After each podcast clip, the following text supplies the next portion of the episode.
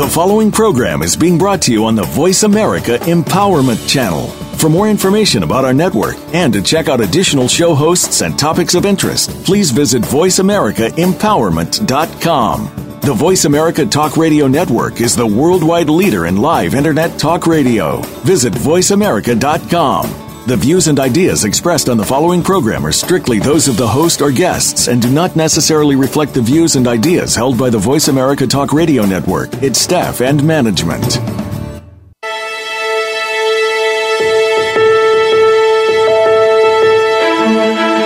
There are some people that make their work just another thing they have to do.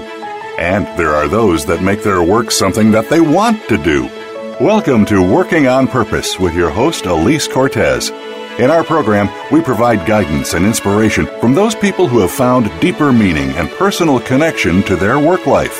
It's beyond nine to five. It's working on purpose. Now, here is your host, Elise Cortez.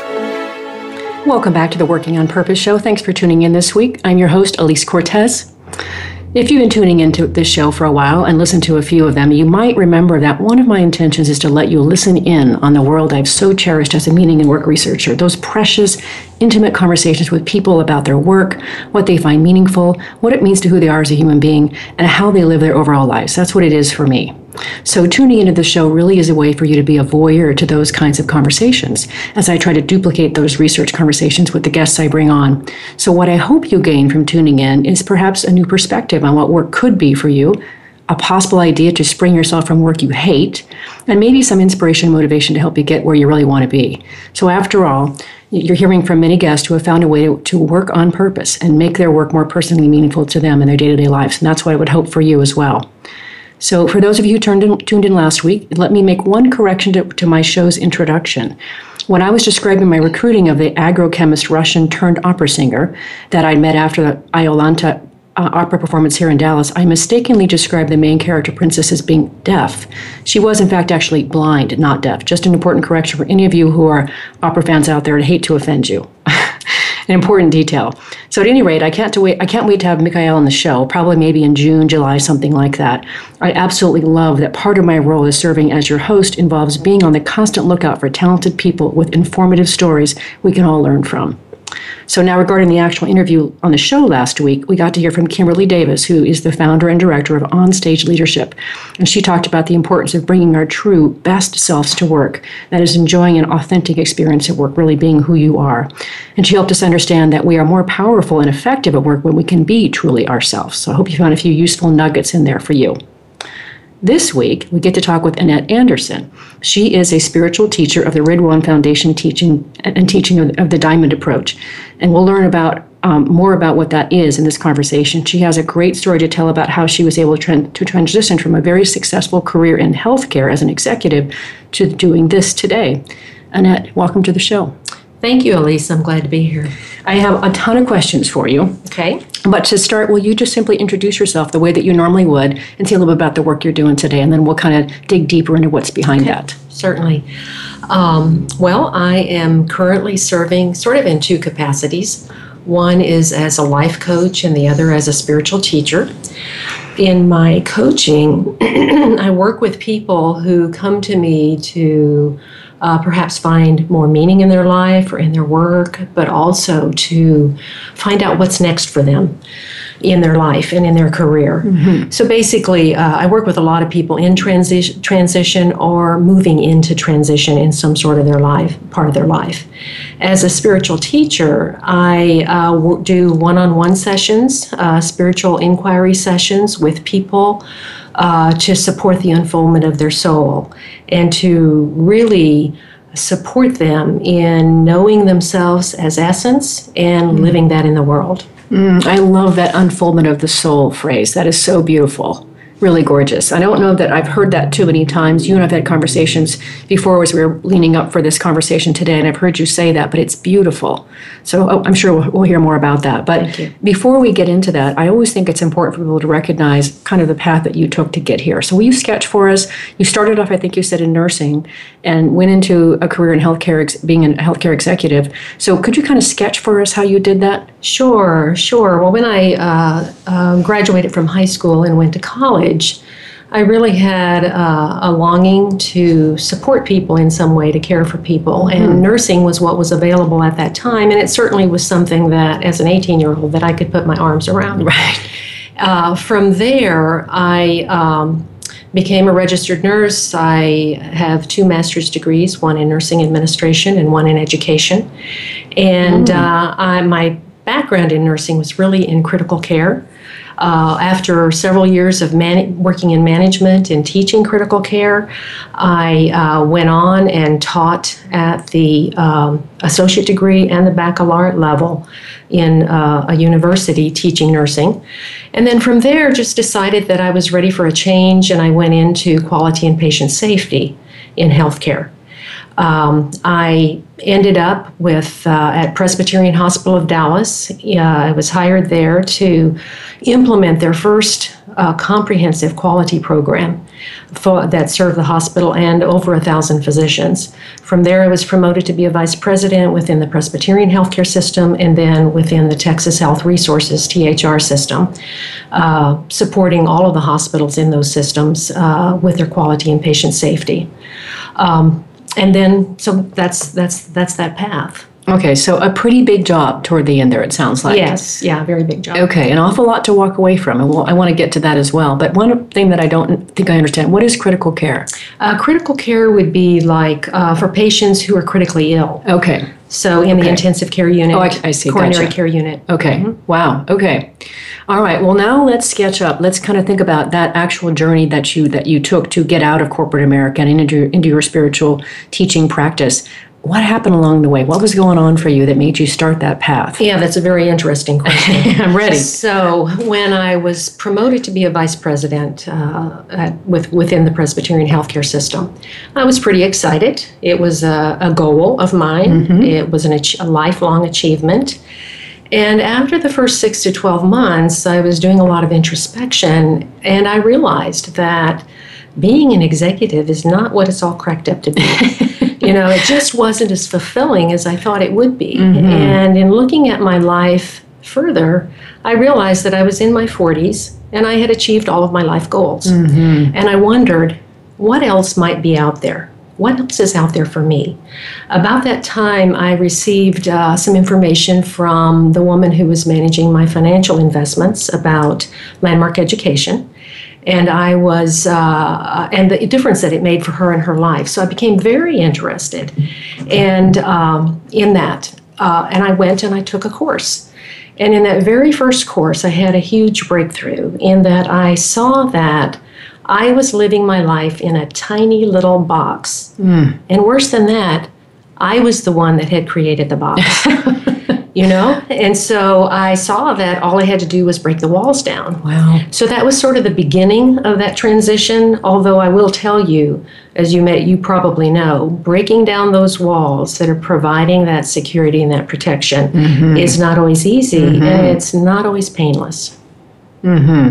Now, say more about Landmark Education. A lot of the listeners probably don't know what, what that offering is. Yeah, Landmark Education is a worldwide company that offers personal transformation courses okay. uh, in most countries around the world. And uh, we are fortunate to have a center here in Dallas.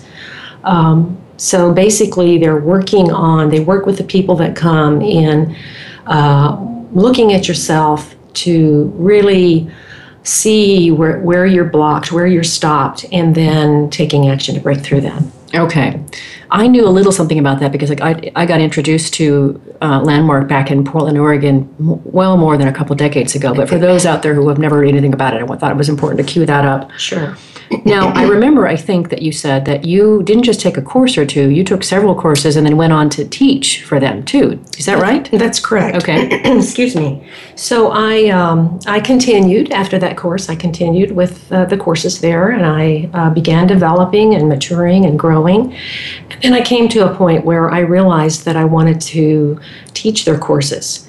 So I put myself into the seminar leader training body. And I was trained to lead seminars, and I led seminars there for several years uh, to up, for groups up to about eighty people. Okay, I was wondering what the size was. Okay. Yeah. Mm-hmm. Okay, so you did that for a few years. Now let's get to the part, the transition part. It must have been very hard to leave that corporate job. I mean, I have to believe there were some nice handcuffs there and a good a good salary and benefit package that would have been hard to walk from. So what was that consideration process like for you? Yeah, I think they call that the, the golden handcuffs. Yes, I yes, think they do. Yes. yes. And uh, to be frank, it was scary. Mm-hmm. It was very frightening. Mm-hmm. And there are several reasons for that. First of all, Uh, I had spent a lot of time preparing myself for that career. I had two master's degrees. Mm-hmm. I had spent many years becoming an expert in my field. Uh, you know, and I, I think that I was good at what I did. Mm-hmm. You know, so there was that. And then the second part is the security. Yeah. The pay and the benefits, that is predictable, that you can count on. Uh, that was really frightening as well. And then thirdly, the whole thing about my dad. You know, my dad was so proud of me mm-hmm. for what I had achieved, yes. you know, in the world, and I didn't want to disappoint him. Um, so it actually took me three years to be able to leave my job, leave my corporate job. Mm-hmm.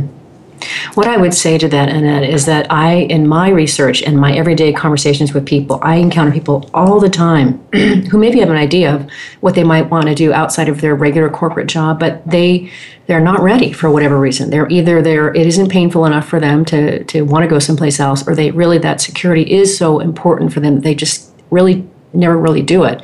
So first, I want to applaud you for doing that. I think it's really important and amazing that you were able to walk away from that and kind of jump into a bit of the wild blue yonder to do what you're doing. So what did it feel like for you? Well, there was a constant tug, mm. a okay. constant pull, so that I, w- I felt pulled by what was before me, my mm. uh, journey, my spiritual journey. I knew that following my spiritual path was important in my life, and uh, it felt like I knew what the next step was, but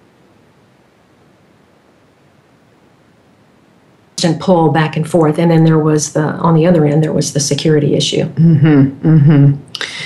And I think I remember you saying that you have the way that you actually left. I forget what it was, but there was there was a.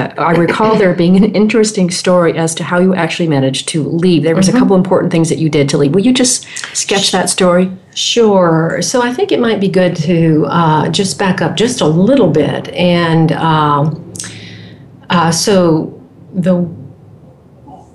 the way that I really knew that it was time for me to leave was uh, when I was leading seminars at Landmark. I was leading uh, a seminar called the Integrity Seminar. Okay. And that's where you look at the le- different levels of integrity in life, the highest one being living according to who you truly are. Mm-hmm. And in that seminar, there was an exercise around uh, looking at your life purpose, a purpose in life. And I was doing the exercises before teaching them to the students. Okay. And so I did that exercise on my own. And when I did that exercise, I had an epiphany. And mm-hmm. I saw, by looking at my life and looking at where I was today, that my purpose in life was to support people in knowing themselves as spirit. That's the way I worded it then. Mm-hmm. So once I had that epiphany, once I had that insight, that was another sort of stepping stone in the transition. Uh, like I could see that there was a, a step that I needed to take, and I needed to take that path in becoming uh, a spiritual coach or a spiritual teacher. And what I saw at that time was, you know, that I was to be a spiritual coach. And so I started putting a plan together to leave my uh, corporate job. But then it took me three years to really, really do that. And I think what the way that you did it was very thoughtful and systematic and professional. So will you say a little bit about how you actually left? Absolutely. So um, when I left, actually, um, you know, another part of the story really, well, like what was it that allowed me to finally say, okay, I'm yes, leaving? Yes, that's a that's an important piece. Yes. So I think it was in two thousand four I started participating in the Diamond Approach, uh, and Uh, just the very next spring, so it was August of two thousand four, I started on my own spiritual path. And in the next spring, I was uh, I attended an eight-day uh, retreat. And w- when I came out of that retreat, I knew that I was leaving my job. that I, this was the time. I came back to Dallas and I started working with my boss and my uh, company, and within six months I was complete. I had left my uh, my job. Now, you might ask yourself the question, you know, like if, if you know that you're going to be leaving and you don't do it for three years, how do you maintain your focus with the job that you're in? You know, right? Which is a very good question. Yes, it is. So um, somewhere in there, I, I saw what what could happen and really was could see what was happening. And I really created uh, an intention and a commitment to do the very best job I could. There comes that integrity yes. question again. Yes, yes. The very best job I could until I left that job. So on the very last day, when I was moving my personal items out of my office, I um, took the time when everything was out and gone to clean the office. I polished the furniture, the desk, the the file cabinet, the table, the chairs, and I left the office in pristine condition. And in one way, it was like I'm honoring myself by following my path, mm-hmm. but I'm also honoring the organization that I'm leaving. Mm-hmm. I just think it's a class act, Annette. That's why I wanted you to, to tell that story, because you mentioned it briefly before, and I thought, I, I just think that's an important thing, because when you are ready to leave an organization who has supported you for many, many years, it's really important that you you do it well, you do it professionally, you do you show them the same service and honor that they gave you. And I knew that in today's world that's not always easy, because people get walked to the door. I know mm-hmm. that. But I think the way that you handled it, because you were that executive level and you put a plan together, I just I, th- I really applaud that. And I think it's important for our listeners to understand the thought that you put into that and the integrity piece that you contributed. Yes. Uh, so that I wanted that's why I wanted to call that story out. I just think it's just so important. Thank you. You're welcome. Um, and just a little bit before we go on break, we've just got a little bit more time before break, but one thing I do want to uh, cue up here is what you've been talking about is you've been using the word epiphany.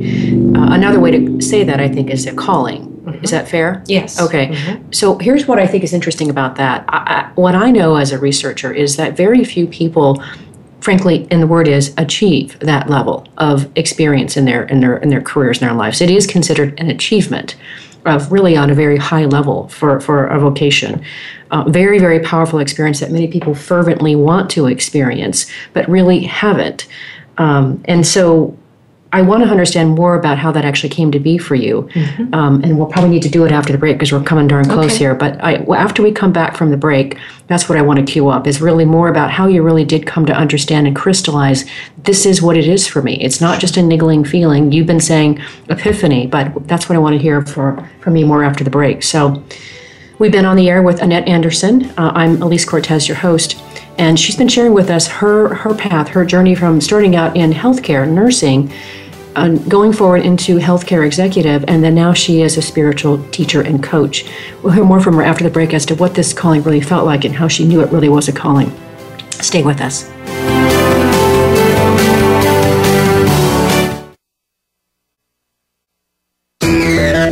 Friend us on Facebook to keep up with what's empowering the world.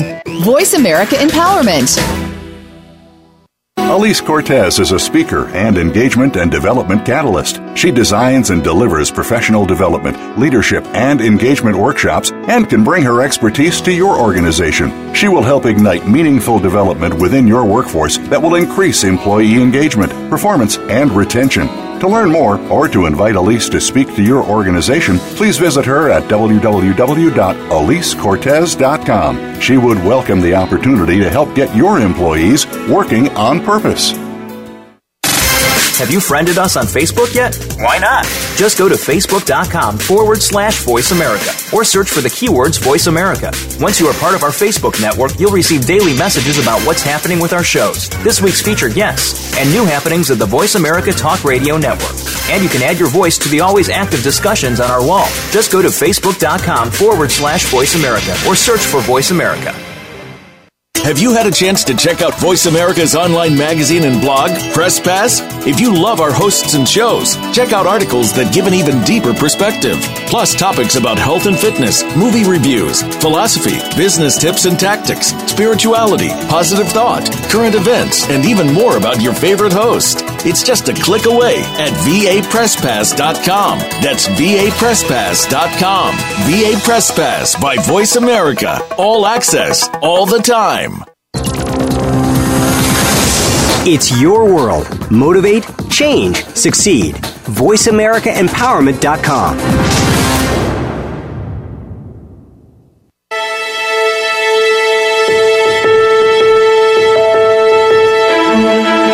This is Working on Purpose with Elise Cortez. To reach our program today, please call in to one eight eight eight, three four six, nine one four one. Again, that's one eight eight eight, three four six, nine one four one.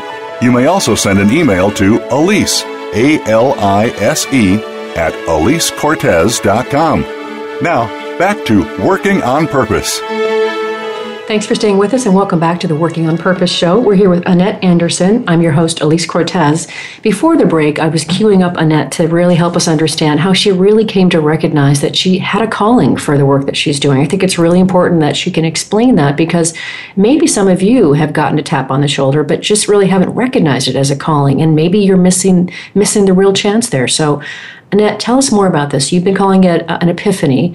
Uh, say more about how you really came to realize this is a calling for me. Sure, yeah. And what I'd like to do is, you know, uh, back up a little bit b- before the epiphany. Okay. In that um, I started leading seminars at Landmark, and I found them very fulfilling. And a lot of the the work, you know, involved coaching, coaching people during the session and after the session.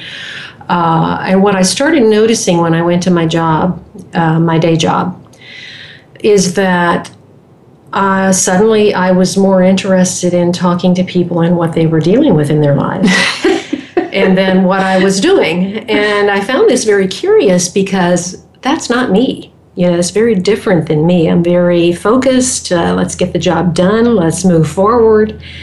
And I started noticing that, and I was curious about it.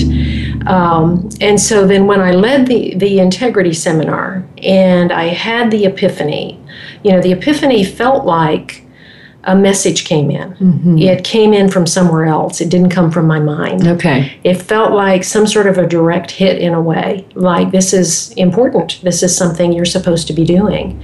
And uh, so it's a matter, it was a matter of listening and observing for those little key messages.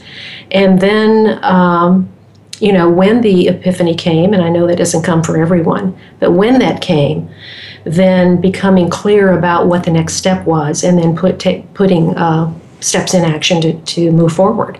Okay, so that lines up with what we heard last week from Kimberly Davis, who who are, who's all about purpose and, and developing, helping people develop that a purpose-driven work life and, and being living authentically. She said something very similar about being uh, alert and aware and listening for some of those cues, being aware of them, being open to them. So that's very interesting. She said something similar. All right. So, well, let's get into your actual work here uh, as a spiritual teacher. I, I think probably it makes sense. Maybe you tell me. I, I want. I want to first queue up. Uh, you're a spiritual spiritual teacher, but you are specifically uh, of the from uh, of the Ridhwan Foundation approach. Yes. Or the Diamond Approach. That's correct. H- help us distinguish what you mean by those various terms. Sure, sure. So the Diamond Approach is the spiritual teaching path and method. Okay. Of the Ridhwan Foundation. Okay, gotcha. And the primary aim of the foundation is to uh, develop students uh, such that they are spiritually complete and mature. Uh, the, uh, a secondary aim is to um, support the development of humanity. Mm-hmm. In general, hmm. the entire humanity, as well as to be in service to the ultimate spiritual truth, which is the unfoldment of spirituality in the world. So those are the aims of the foundation. Now, the, the primary method that we use in the Diamond Approach is that of open and open-ended inquiry into where you are in the moment. Okay. This inquiry promotes understanding and facilitates the unfoldment of the soul, and really the uh, unfoldment of the soul such that, that the soul recognizes her spiritual essence. Mm, that's so beautiful. Oh, don't you love saying that? I do. Okay, well, let's talk about the training a little bit, about the training and preparation it took to become a Ridhwan teacher. Mm-hmm. Say more about that. What did that take? Was What was the duration? What was involved? Yeah, so uh, so the training for uh, to become a Ridhwan teacher, uh, you know, first of all, one would be participating in the Diamond Approach to for a, a period of time to know that the path resonated with them and that this was something that uh, they were committed to. But the training itself consists of uh, at least seven years of formal training, which involves four or five retreats a year, as well as many book studies, wow. writing papers, mm-hmm. uh, and, and things like that. We studied uh, psychology, psychotherapy, uh, not psychotherapy, uh, psychology, uh, psychodynamics, uh, spirituality, the development of the soul. Mm-hmm. You know, what is the development of the, of the soul, and what are the different uh, stages? Mm-hmm. The, uh, the structure of the ego, how does it get formed? Mm-hmm. And what does the development of the ego mean? Mm-hmm. As well as uh, the uh, development of spiritual essence in the soul. We studied uh, diasomatics, which is breath work and movement work, body work. So it's very broad in its teaching. And then somewhere towards the end of that seven years uh, in the seminary, one begins working with practice students. And uh, there's a supervisor who oversees your work and guides you. And, uh, and then when the individual, uh, you know, the seminarian, the individual matures, like their soul matures to a certain point, and their skill level is such that uh, they can teach the Diamond Approach, then they become an ordained minister. Okay. So seven years is a long time. Yeah. Uh, it's a couple of bachelor's degrees almost, right? Right. Uh, and there's a lot involved. It doesn't sound like this is just kind of a part-time gig here. So I do want to understand what kept you inspired to stay on this path. I, I mean, I know you're connected to the field, you felt the calling, but still that's a long time mm-hmm. to yeah. go through all that. Yeah, it is a long time. And I think that Uh, the, one of the most important things is that kept me connected and, and kept me moving forward is my commitment to my own spiritual growth okay. and unfoldment. That's uh, paramount for me. And uh, this path, you know, of the seminary seemed to be what was next for me. It was like seeing, oh, I think I need to go there. I mean, the first time somebody talk to me about it, I said, I don't want to do that. Hmm. You know, and then maybe a year or a year and a half later, when they opened the seminary, I looked at that and I said, I want to do that. You know, and so it was just a matter of timing. So it was like seeing there's a calling there, there's a step there, and then stepping into it. Mm-hmm. Um, so uh, let's see. What was the question? Okay. Well, I wanted to understand yeah. what was it kept oh, you yeah. inspired to stay yes. on that path. Yeah, yes. absolutely. And then also my commitment to spu- uh, support others okay. in their spiritual unfoldment. So all of it, it just felt very right. It felt like it was the right step. It felt very uh, in alignment with where I was supposed to be at that particular time in my life. Mm-hmm. And so I stayed on that path. Mm-hmm. That phrase I've come to recognize, Annette, that idea I'm where I'm supposed to be in my life, that has come for me to, to when I look at people's interviews and their transcripts, what that says to me is that's the purpose piece. That's this is what I'm supposed to be doing. And that's related usually to the calling. And I've learned to recognize that when I talk to people. So the way you just said that was like, oh, yes, mm-hmm. I know exactly what that is. Mm-hmm.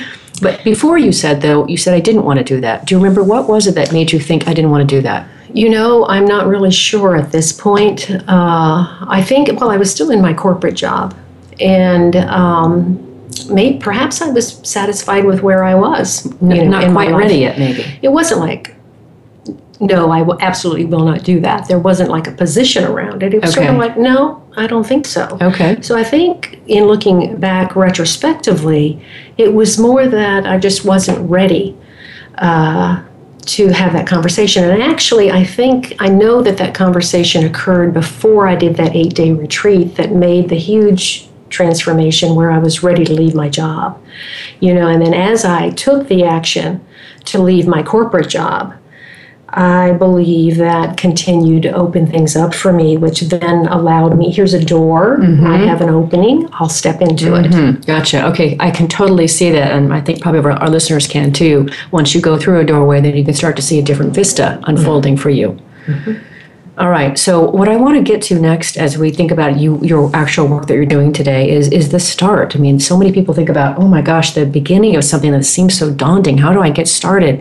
How did you get started in your in your spiritual coaching business? So, um, you know, I've already shared how uh, I came to know that that was the right next step for me, and I, so I put put a plan together, and I, I chose. Of course, you did a plan of together. Course, of course, I you put did. a plan together, and I uh, chose a uh, a coaching school that had a spiritual underpinning, and I became a certified coach. And then even before I went into the coaching school, I had people who were wanting to work with me. And so as I could, I took people on. And, and over time, my uh, practice built. Uh, so that's important. I think another thing that's really important is that um, when I left my corporate job, I had a sense that I would have some offers to do consulting and different things like that. And I was right about that.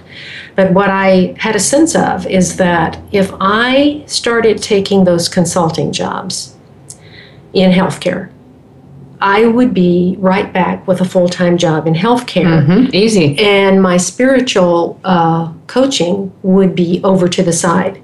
So I made a commitment to myself to give it six months, and I turned away jobs that wow. came to me mm.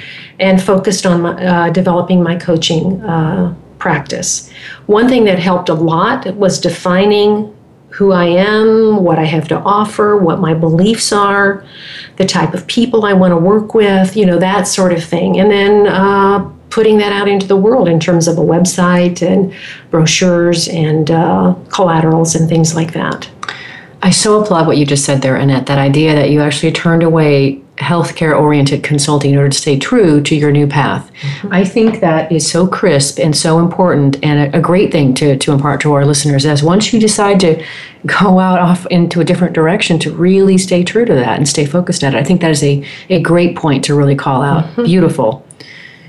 Okay, so your actual work with your clients and your students, and I don't know if you want to separate the, the life coaching that you do from your spiritual teaching, but uh, I want to understand, how do you actually work with your clients or your students? Right, yeah, so, um, you know, whether it's a client or a student, I uh, work with them where they are. Mm-hmm. So I meet them where they are, because really, you know, that's really the only starting place if that's where you are. So I, you know, meet meet them there, and then I work with them in terms of, uh, I use a lot of inquiry. But let me just say that I think I mentioned before that everything in life is a reflection of spirituality. Mm-hmm. Everything, mm-hmm. whether it's a reaction or a fight with your husband or a job that you don't care for. It's a reflection of spirituality. So everything has spiritual underpinnings, if you will. Mm-hmm. And so when I'm working with someone, we may be working on something tangible in life, but I'm working with a spiritual underpinning. And uh, sometimes I'm working with someone uh, in that way, and they're not aware that it's a spiritual underpinning. They just think we're talking about their job. Uh, and then sometimes I'll work with individuals where it's very explicit that we're working, you know, on spirituality. I have several uh, long-term clients, and that's primarily what we do in our coaching, my, in my coaching clients. Uh, so... The other thing, too, is that um, when I'm working with someone, I'm really listening for what's next mm-hmm. with them. Mm-hmm. Not maybe not what's next in their life, but what's the next question? What's the next inquiry? What's the next exploration that's going to support them in unfolding? You know, whether it's a student or it's a client, you know, I'm working, listening for what's next, and then trusting that uh, whatever is needed is going to come through me to them uh, to support them with their unfoldment and development. I have to ask you a question at this juncture, Annette. This is interesting. So when I went to India in December, one of the things that we got told on one of our tours is that there's really two ways to think about spirituality. One is that God is without, mm-hmm. and the other is that God is within. Mm-hmm. And it sounds to me like you're talking about more of the latter kind of a perspective. Is that right? Or can you can you clarify or talk about yeah, that? A good question, a very good question. Mm. Well, you know, um, basically I, uh, the Diamond Approach and, and my belief is that uh, God is everywhere. Mm. You know, and so when we separate God is without or God is within, uh, it creates a duality. Mm-hmm. It creates a separation or a split. Mm-hmm. And mm. um, so, you know, our belief, my belief is that true nature, God, universe, whatever words you want to use in your belief system, mm-hmm. uh, actually comes through you. Mm. And, you know, being an expression for true nature, for, for God in the world is very fulfilling because there's a deep alignment there. Yes. I'm so glad I asked that question because it was it was there, and, it, and the way you clarified that God is everywhere is wonderful. And I think it's great for our listeners to really understand more of your actual perspective because it's incredibly rich and it, it's differentiating, I think, too. It's important. Mm-hmm. I think that uh, one more th- uh, point on that, if that's okay. Yeah, absolutely. Is that, uh, you know, in the Christian tradition, in the cr- Christian tradition, uh, I was raised Catholic. They uh, say, they tell us that we're made in the likeness of God. Mm.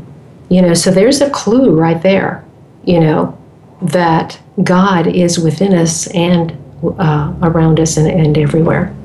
And even, you know, the mystic Christians, uh, like Father Richard Rohr, you know, that's part of their teaching. Mm-hmm. What a rich inquiry. I'm so glad we went there. That's really fascinating. And and then along those lines, and if we can, just a little bit, we've got just a little bit of time before the next break here. I do want to hear just a little bit more about what what are you actually doing with clients? Do you have like certain exercises you like to assign them? Is there a certain like approach? I know you meet them where they are, mm-hmm. but I so like to be able to help our listeners understand what people actually do in their mm-hmm. day-to-day work. Right, and so I, I'd like to separate the working with the spiritual students yes. and, and the coaching clients here. Okay. So with the coaching clients, uh, I use uh, a lot of inquiry, and uh, when I'm working with my uh, career coaching clients, people who are looking for something next, I have exercises and different things that they do and that we do together that sort of lifts up the cover covers and peeks underneath to see what's hiding down there. Right. You know, so I'll use some of that. Okay. Uh, with my spiritual students, I uh, we actually sit in uh, we sit and inquire into whatever they bring into the session, and. Um, So it's, there's one-on-one spiritual insight sessions. Now with the coaching, coaching is more goal-oriented. Okay. So you're working more with the goals, but you're also working with the spiritual underpinnings. With the students, uh, it's not goal-oriented. The Diamond Approach is not goal-oriented, and uh, it's not designed to heal uh, psychological injuries like therapy is. But it's designed to support, the, the teacher actually becomes a guide mm. in that interaction to guide the unfoldment of the soul. Beautiful. Oh my gosh, that's a great way to distinguish that. Thank you, Annette. Perfect way to go into the break. We've been on the air with Annette Anderson. I'm your host, Elise Cortez, and we've been talking about the actual work she's doing as a spiritual teacher and a life coach. After the break, I want to hear more about what is what is actually meaningful for you. What do you find fulfilling about that work? Stay with us.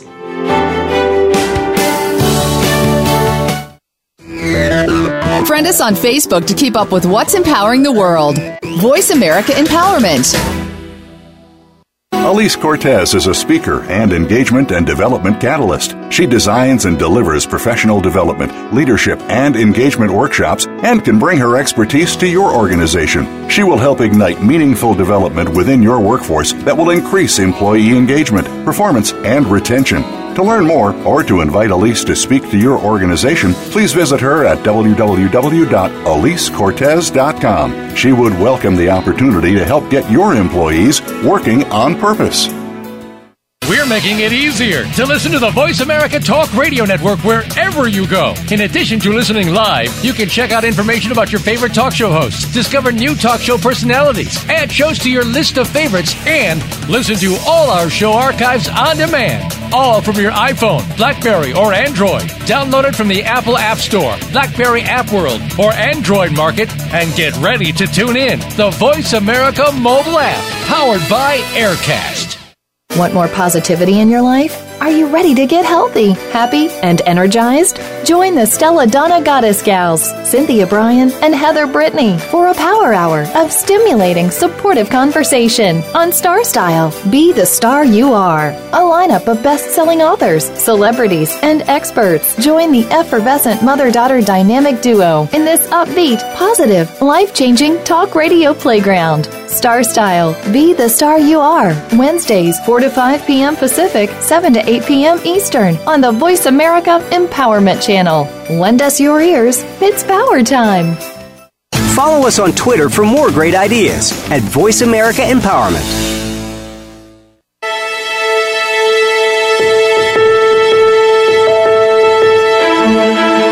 This is Working on Purpose with Elise Cortez. To reach our program today, please call in to one eight eight eight, three four six, nine one four one. Again, that's one eight eight eight, three four six, nine one four one. You may also send an email to Elise, A L I S E, at elise cortez dot com. Now, back to Working on Purpose.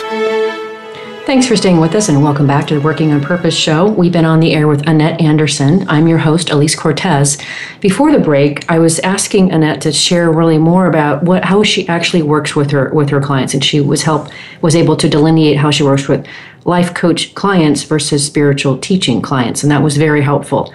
Next, I want to hear, Annette, if you would, I'd like to understand what it is that you find meaningful about the work. I'd like to be able to hear you articulate that. I can imagine, based on what you've said, but tell us, what do you find meaningful about the work that you do? Well, I think the most important thing that I find meaningful is uh, the alignment that I experience in my life. Mm-hmm. And uh, there's an alignment with um, God, true nature, the universe, and I am part of that unfolding. And so as my life is more in alignment with what's meant to unfold with me, through me, and around me, it can be very fulfilling. Mm-hmm. So that's fulfilling. And then, of course, uh, it's very satisfying to work with someone, either as a coaching client or as a spiritual student, and really Um, observe the growth that uh, people experience and take out into the world and into their lives. Mm-hmm. I, I want to ask a, an interesting question that I don't know if I've asked you before when, when we had our, our preliminary talks about coming on the show, but when you think about your work, I want to understand, how important is that work to who you are as a human being? Is it really important to who you are? Not very important at all? Kind of medium? How would you describe that at importance level? Well, it's who I am. So my work is who I am. Yes, okay. And uh, not that I don't have room in my life or don't make room in my life for my family and my friends and uh, my health and other things that are needed. That's part of uh, being who I am and living in alignment with what's unfolding, is is all of those things. Mm-hmm. But my work is, is who I am. It's an expression mm-hmm. of who I am, and it's an expression of what is meant to unfold or be uh, delivered through me. Mm-hmm. The reason I asked that question, Annette, is that when I, I ask that question of a lot of people, by the way, and I hear various answers from, oh, it means nothing to me. It's one percent of who I am. It's how I pay the bills, in which case there's an instrumental function there. I hear pe- people say, well, it's kind of important to me from the standpoint of how much work I, or how much time I put into my work. But when people say it is who I am, what I've learned from my research is that it does overlap with the calling sort of faith, mm-hmm. right? Yes. People that ha- experience their work as a vocation or a calling often say the work is who I am, or it's essential to who I am. There's no separation between me and the work. Mm-hmm. And so I think that's really interesting that you've just sort of also supported that. I wasn't going to be surprised that you were going to say that, but anyway, that's why I wanted to call that out for our listeners, because when you start thinking about where are you in your work, it's a great question to ask yourself, to start the process of wondering, is this where I want to be? Is that what I want for myself? For some people, it's great for them. They having an instrumental work connection is great for a lot of people out there. It works fantastic. For others, it isn't. Mm-hmm. So knowing whatever your connection is, I think, a great first step. So going back to your world then, that, that's the work that you're doing here, I, I, it would be kind of interesting given, I wonder what listeners are thinking about when they hear you talk about how you describe your faith and your connection to it. How would someone know if they were if they were better suited for maybe coaching or working with someone as a, a Diamond Approach student? How would how would how would they know that, and how would maybe you know that? Oh, that's a good question.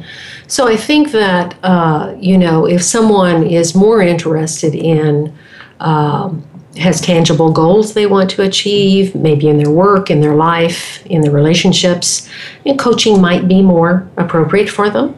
Okay. Uh, and then if someone is more interested in their spiritual path and their unfoldment in this world, in this lifetime, uh, the Diamond Approach might be more appropriate for them.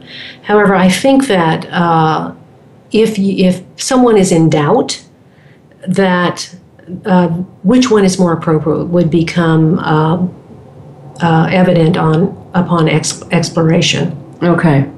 You're reminding me uh, of, of, gosh, more than t- probably twenty-five years ago, so it just it totally dates me, but I was in my mid-twenties, you all do the math, and I was the recipient of some career coaching of a lovely woman in Portland. She was amazing. I won't say her name, but she's still so precious to me.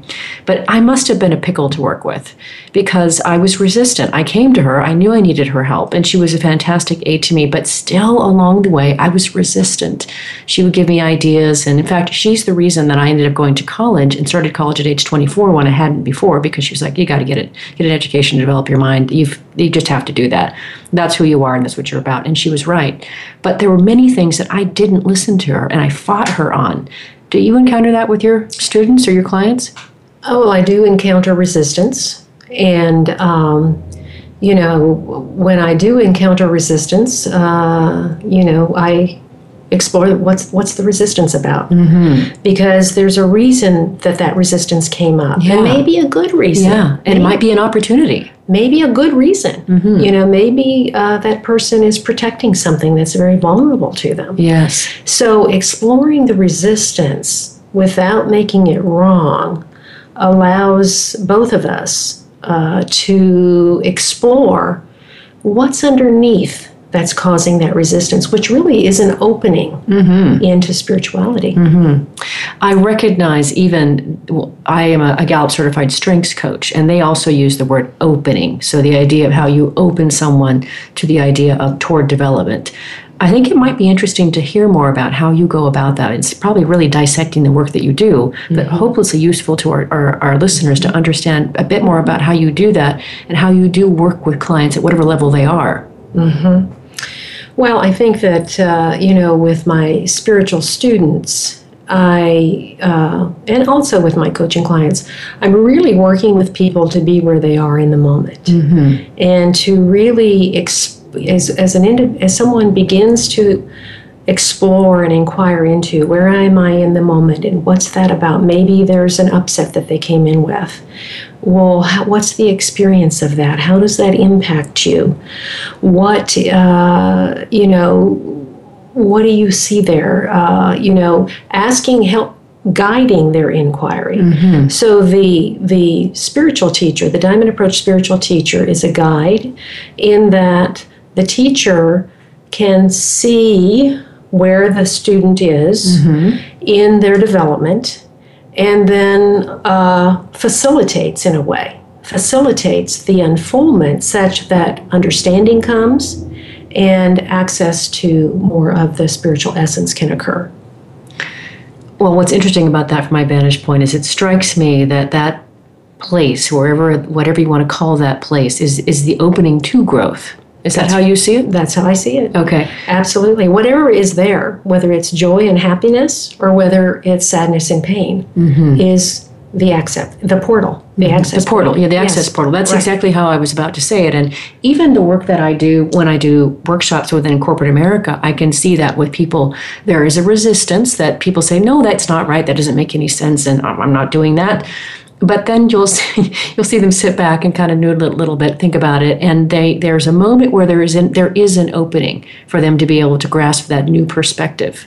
And so even on the workshop level, I can see that. I can only imagine how rich it must be on the personal, spiritual level to do that work with someone. Yeah, it's very rich. Mm. It's very rich. And, you know, it's it, what's so great about it is that, uh, you know, I a teacher sits and honors where anybody is. They don't have to be in a different place. Mm-hmm. They don't have to have the correct attitude. Mm-hmm. Uh, there's an honoring of that person where they are in that moment, and then the willingness to like listen for what's next and to support them in, in their unfoldment.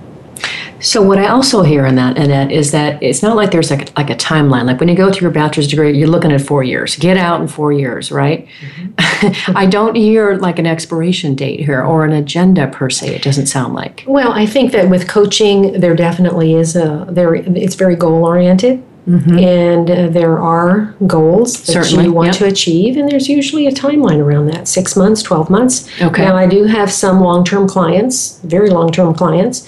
But like I said, they ha- they now are more working on their spiritual unfoldment versus goals in their life. Okay. With a spiritual student, a Diamond Approach student, uh, you know, I'll be a Diamond Approach student for the rest of my life. Right. Kind of like yoga. And I know that uh, with all the growth and all the maturation that I may have achieved and all the unfoldment, mm-hmm.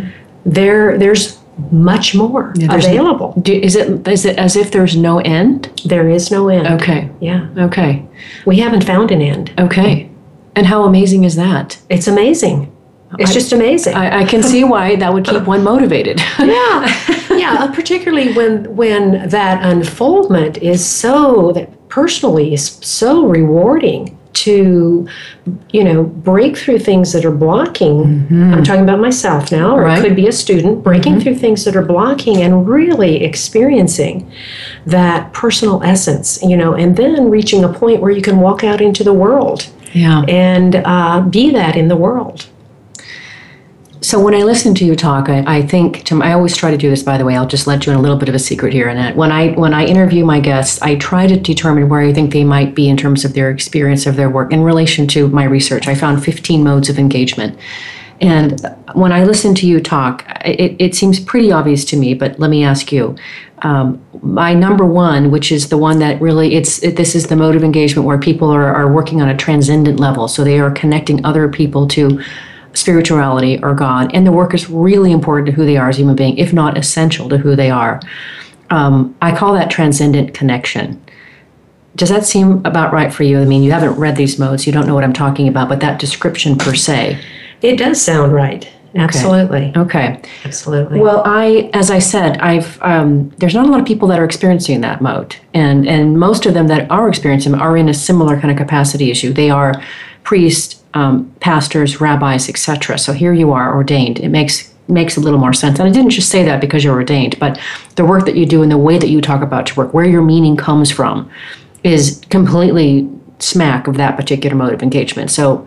Um, I wasn't going to be surprised if you said, no, that's not me, that couldn't be me. I'd be shocked. But, uh, well, in our last little bit of time together here, would you would you just sort of say for us, Annette, what would you like to impart to the listeners? You, we've been having a really delicious conversation about who you are, your journey, the work that you do today. But what would you like to leave our listeners with? No, great today? question. Great question. Yeah, so I would say what I'd like to leave the listeners with is, uh, you know, just be open. Listen for what's next. Mm-hmm. Be aware of the cues that show up in your life and be willing to, to test them and try them out. You know, and if you find yourself going uh, going against the grain, per se, mm-hmm. maybe that was the wrong move. Mm. But perhaps when you take an action or you take a step, you'll find that further doors open. So, and then also be patient. Mm-hmm. Be patient and be have compassion for yourself. Remember the three years. Where it took me three years to leave. That was difficult. And uh, uh, during that time, I had a, a teacher tell me once, you know, don't worry about it. You're on your spir- spiritual path. Yeah. When it's time for you to leave, you'll leave. Awesome. You know? Awesome. Well, what a great way to finish, Annette. I so, so appreciate this. I knew this was going to be what I like to call a delicious conversation, and it was just before dinner time, by the way. Perfect. I really appreciate you sharing your journey from, you started off really in, in nursing and then moved on to corporate healthcare executive, and now you're a spiritual teacher and a life coach.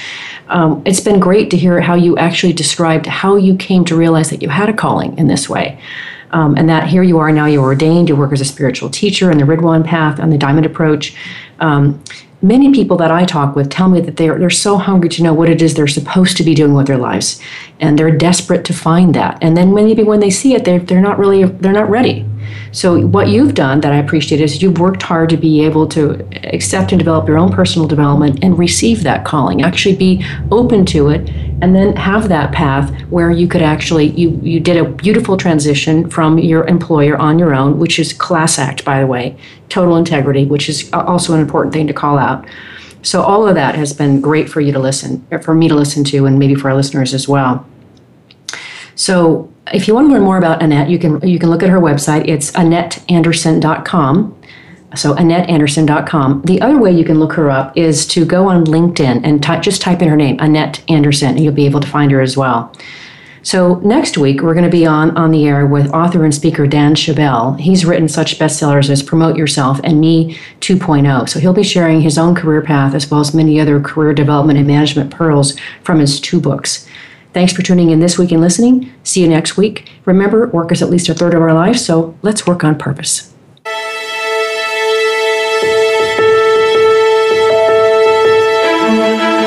We hope you've enjoyed this week's program.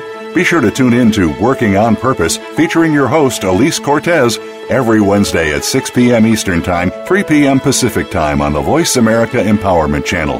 This week, find your life's purpose at work.